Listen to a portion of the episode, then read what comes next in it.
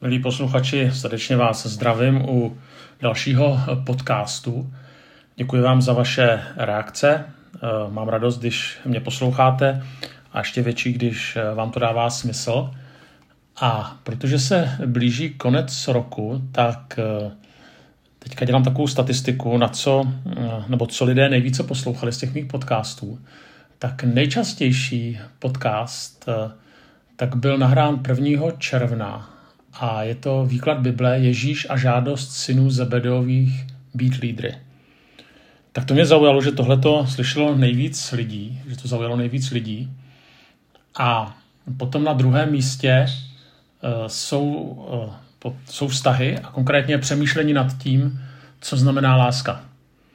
Tak uh, to bych tak trošku čekal. Na třetím místě je potom křesťana společnost a konkrétně pár slov o homosexualitě. To je třetí nejposlouchanější podcast.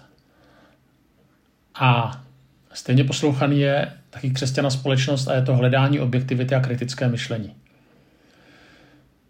Tak eh, tohle jsou nejčastější podcasty a eh, často se to tedy týká vztahů. Eh, a ještě na pátém místě tedy tak je sexualita, radost a bolest. No tak nejčastější je biblický výklad, to, to je ty synové Zebedovi. Pak jsou to vztahy a pak je to křesťana společnost, eh, kdy teda jeden to téma je homosexualita a druhé to téma je kritické myšlení.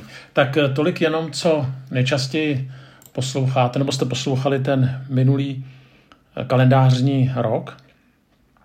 A to je jenom tak pro zajímavost a teďka už se chci podívat na jeden takový další biblický příběh, nebo spíš podobenství, který je na první čtení vlastně strašně jednoduchý ale eh, vlastně je to jedno, pro mě teda, jedno z nejsložitějších podobenství. A to, to známe podobenství o deseti družičkách. Je to Matouš 25. kapitola. Tam čteme, že království nebeské eh, bude jako deset družiček, vzal, když deset družiček vzalo lampy a vyšlo naproti ženichovi.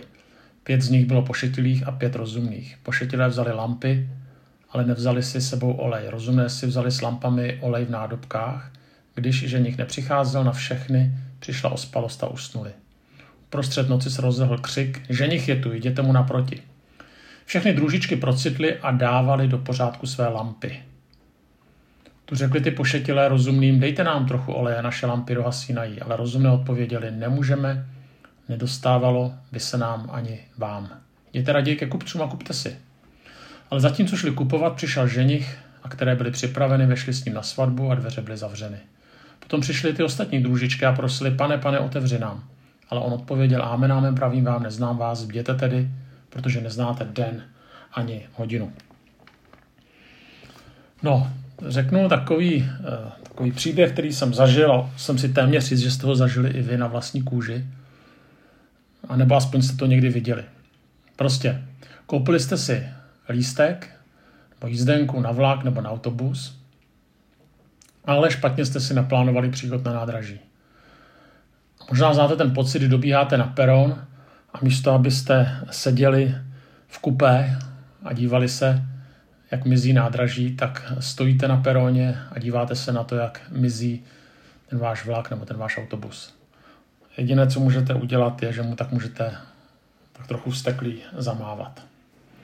A pokud jste to nezažili s vlakem nebo s autobusem, tak určitě to znáte, pokud jste teda z nějakého města, s tramvají, s metrem nebo s, s nějakým trolejbusem. Ta první situace je horší, když se jedná o vlak, protože další vlak nebo další meziměstský autobus eh, většinou jede až za delší dobu nebo někdy až další den. No, když se to stane s metrem nebo s tramvají, s příměstským autobusem, tak se to ještě, tak, tak je to v pohodě, protože ty jezdí častěji. Ale je tady ještě jedna taková pointa.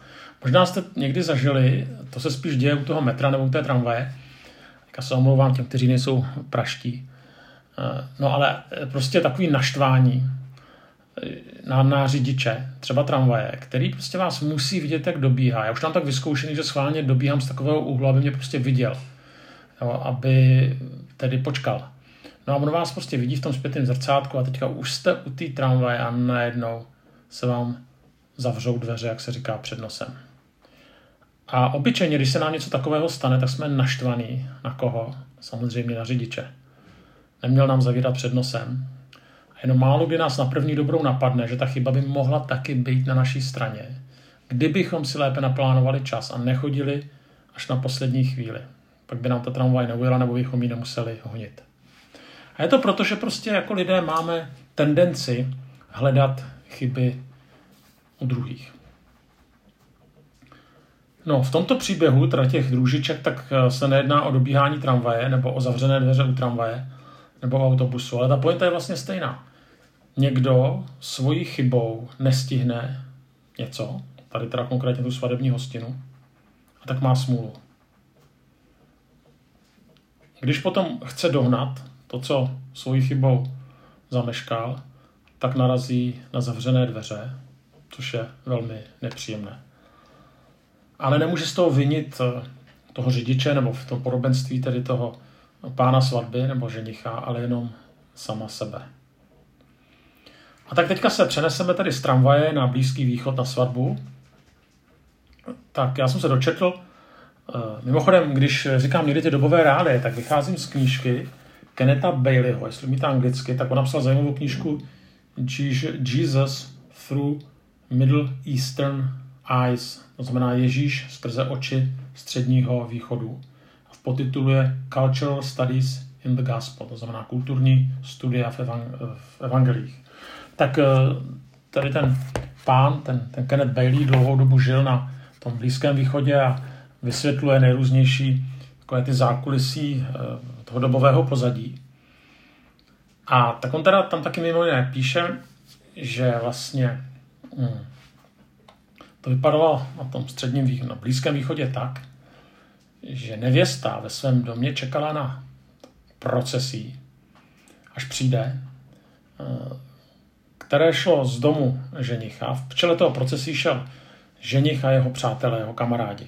To procesí bylo veselé a, a když potom tady to procesí dorazilo před ten nevěstin dům, tak ženich požádal nevěstu, aby vyšla ven, aby se připojila a potom ji posadil na, na koně nebo na nějakého osla a vyrazili v průvodu zase zpět do domu ženicha. On tam tu nevěstu jakoby přiváděl a zase ten průvod byl velmi veselý, hlučný a nebyl taky přímo z místa na místo, někdy křižovali ty vesnice.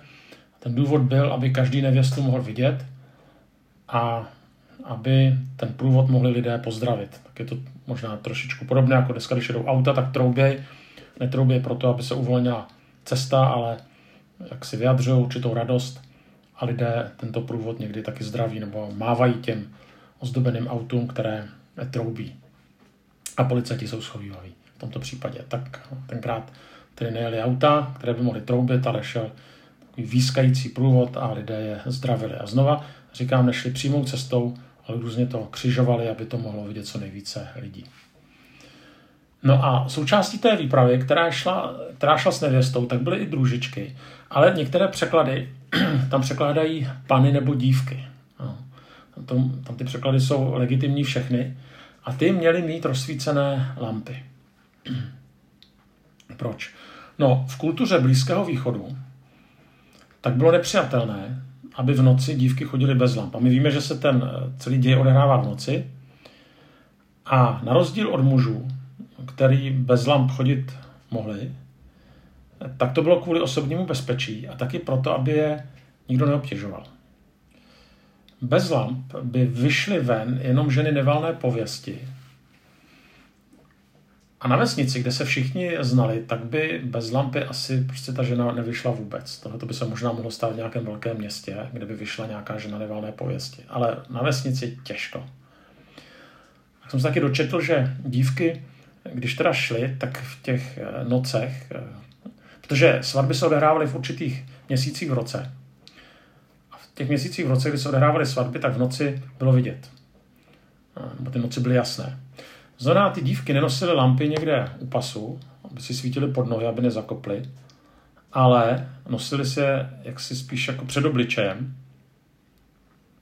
aby bylo vidět, kdo jsou. Aby je nikdo neotravoval. A jiná věc byla také, že procesí, které šlo od nevěsty k ženichovi, tak trvalo dlouho, to už jsem říkal. Prostě oni nešli přímou cestou, někdy se to spíš prodlužovalo, novomanželé dávali ve známost, že bude svatba, zdravili své známé. Tedy prostě dalo se předpokládat, že oleje bude potřeba. Samozřejmě ty lidi tu kulturu dobře znali. A na to pamatovali ty moudré družičky nebo ty moudré dívky.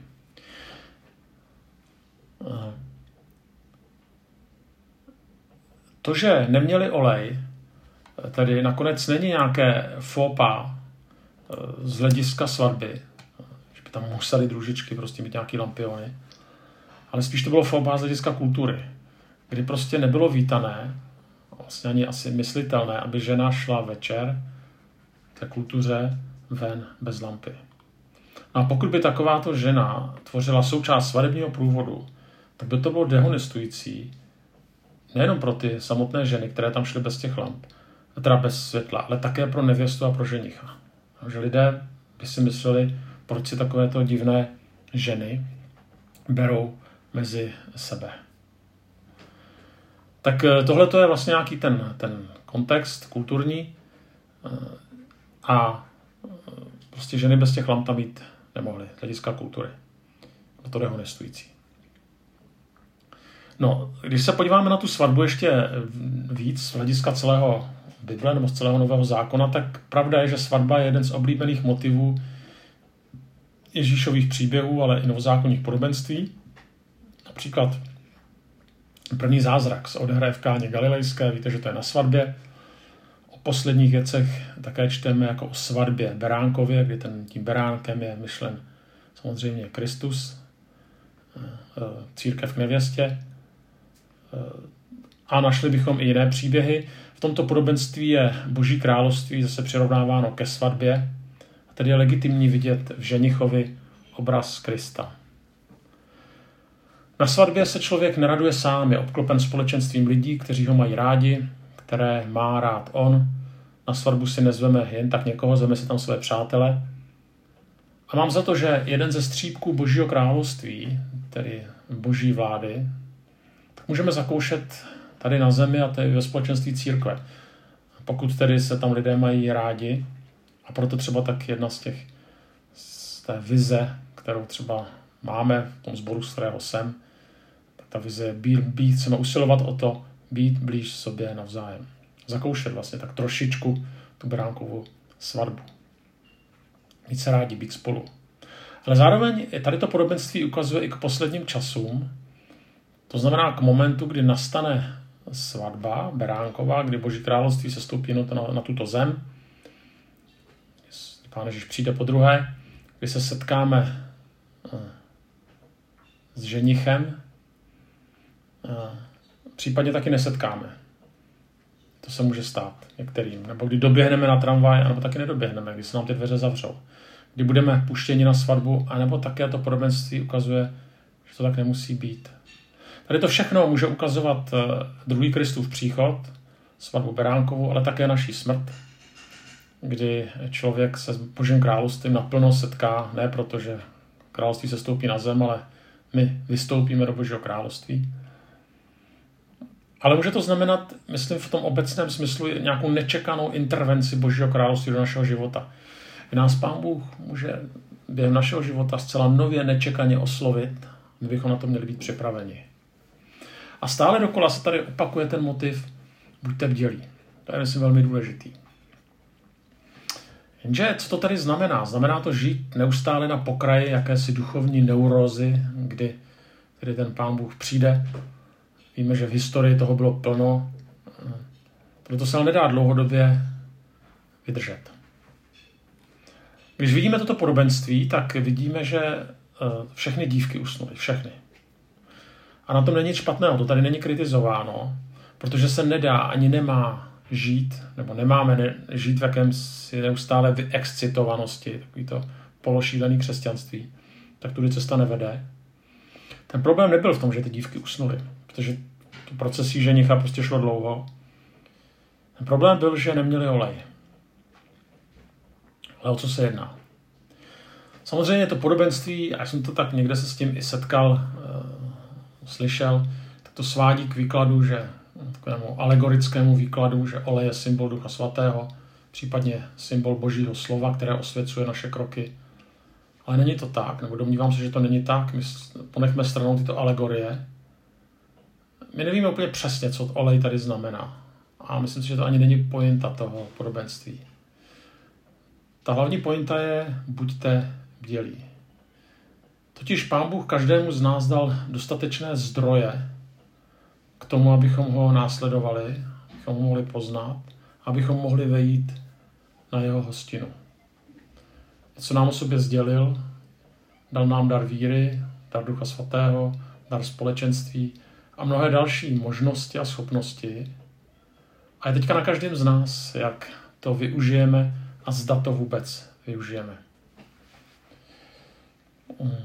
Když tady to podobenství čteme o Vánocích, pak si všimněme, že když se narodí Ježíš, pak mnozí jsou na jeho narození nepřipraveni. Naopak mnozí, od kterých bychom to nečekali, tak připraveni jsou. Většinou ty lůzři, no někteří tedy lůzři, ale nejenom, tak prostě připraveni nakonec byli. Mám na mysli třeba pastýře, no ale potom i další, jo, třeba mágové. Je zvláštní, že jako první, kdo se to zaznamená, to jsou vlastně pohané, jo, že to nejsou ti, od kterých bychom to čekali, ale pohané. Takže pastýři, mágové, tři králové, ve skutečnosti skutečně to byli mágové od východu, Anna, Simeon, ty jsou připraveni. Ale naopak potom třeba eh, židovský král Herodes, vesnice dokonce, kde se Ježíš narodí, nebo zákonníci, tak ti připraveni nejsou. Slovy našeho podobenství moudří se prostě připravili, nemoudří se nepřipravili. Ale ta moudrost nemá co dočinění s inteligencí, znalostmi, ale spíš s ochotou být otevřený na boží působení být Pánu Bohu k dispozici. Nechat se Pánem Bohem překvapit. Ale pořád je tady otázka, co to teda znamená být bdělý. No, prostě žít podle toho, jak chce Pán Bůh. Žít moudře. Prostě Pána Boha poslouchat. Na tom není nic extatického. Ale Bible nás neučí, jak správně prožívat svoje extáze, ale jak pravdivě před Pánem Bohem žít své obyčejné dny a tím se vlastně stávám připraveným. Vraťme se ještě k tomu, že ty moudré dívky nejsou ochotné rozdělit se s nemoudrými. To je zvláštní. Je to někdy jako takový tvrdý, jo? ale tady to je vnímáno jako správný postoj. Tak je to možný. Oni řeknou, že pokud vám dáme, nevíde na nikoho. Přemýšlejme chvíli nad tím. Tam není řečeno, my vám nechceme dát, ale nepomůže to ani vám, ani nám. Nic se tím nevyřeší. Obecně platí, že máme druhým pomáhat. Máme se dělit o to, co nám bylo dáno. Jak potom číst tady to podobenství, kde se evidentně ty, ty moudré nechtějí rozdělit. No, tak, že některé věci prostě nemůžeme za druhé vyřešit. A dokonce je ani řešit nemáme. A tady to je těžké především ke vztahu k lidem, které milujeme. Eh, možná, jakkoliv vám to nepřeju, možná jste to někteří zažili, možná to někteří zažijete, že budete svědky, třeba jak si i vaše nejbližší, možná vaše dítě ničí život. Vy si pak jednoho v jedné chvíli, vy mu chcete samozřejmě pomoct, ale pak si musíte říct, už ti nemohu pomoci. A je na tobě, co uděláš s olejem, který ti byl dán. A pokud bych ti dál pomáhal, tak bych zničil nakonec život i sám sobě. Už ti nemůžu pomoct. Co jsem ti dal, jsem ti dal. Co ti bylo dáno, ti bylo dáno. Samozřejmě to nemusí platit jenom ve vztahu ke svým nejbližším. Prostě jedná se o moudrost poznat, kdy už nemám více pomáhat kdy musím dojít do okamžiku, kdy nechám druhého být jeho osudu. V tohle v tom podobenství vidíme. Je nesmírně těžké. A já nevím přesně, kde je ona pomyslná čára, ale někdy i do tohoto bodu člověk může dojít. Do bodu, kdy se nemám dělit, kdy nemám přebírat zodpovědnost, která už mi nezáleží, kdy se musím zbavit mesiářského syndromu. Tak nakonec vidíme, že zřejmě se nemoudrým družičkám podařilo eh, ten olej dokoupit, ale dveře byly zavřené. Tak je to hrozný čtení. Člověk si říká, jak je to možný. Tam prostě nedává ten příběh třeba, že nějak se potom jako doklepali. Jo. Pak si člověk říká, ve zjevení je přece napsáno, že každému, kdo klepe, bude otevřeno. Jak se tohle to nějak jako smířit? No tady z toho příběhu vidíme, že asi prostě nebude každému otevřeno. Ale na nás není, abychom posuzovali, kdo vejde a kdo nevejde. Tak není třeba spekulovat nad druhými, ale spíše být si jistý tím, že já jsem připraven vejít na hostinu a jsem připraven setkat se s ženichem. A tady o této možnosti hovořit i s dalšími. To je to, co dělat máme, nikoliv tedy spekulovat, komu pán Bůh, nebo kdo tedy to promešká nebo promešká. A to znamená, myslím si, že bychom měli především v tomhle řešit sebe, ale zároveň, jak říkám, mluvit o tom i s dalšími, že ta cesta, nebo že ta, ty dveře jsou stále otevřené. A tak bych nám přál, abychom byli bdělí, abychom byli připraveni eh, na to, že pán, to boží království nás může kdykoliv eh, překvapit.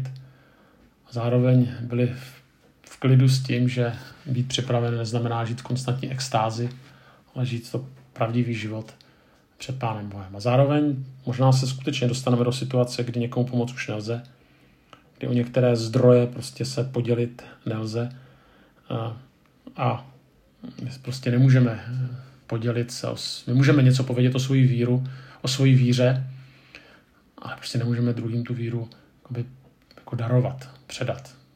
To už je zodpovědnost toho dotyčného člověka. Tak abychom taky měli moudrost kdy pomáhat a kdy třeba už někdy vědět, že se dveře zavírají.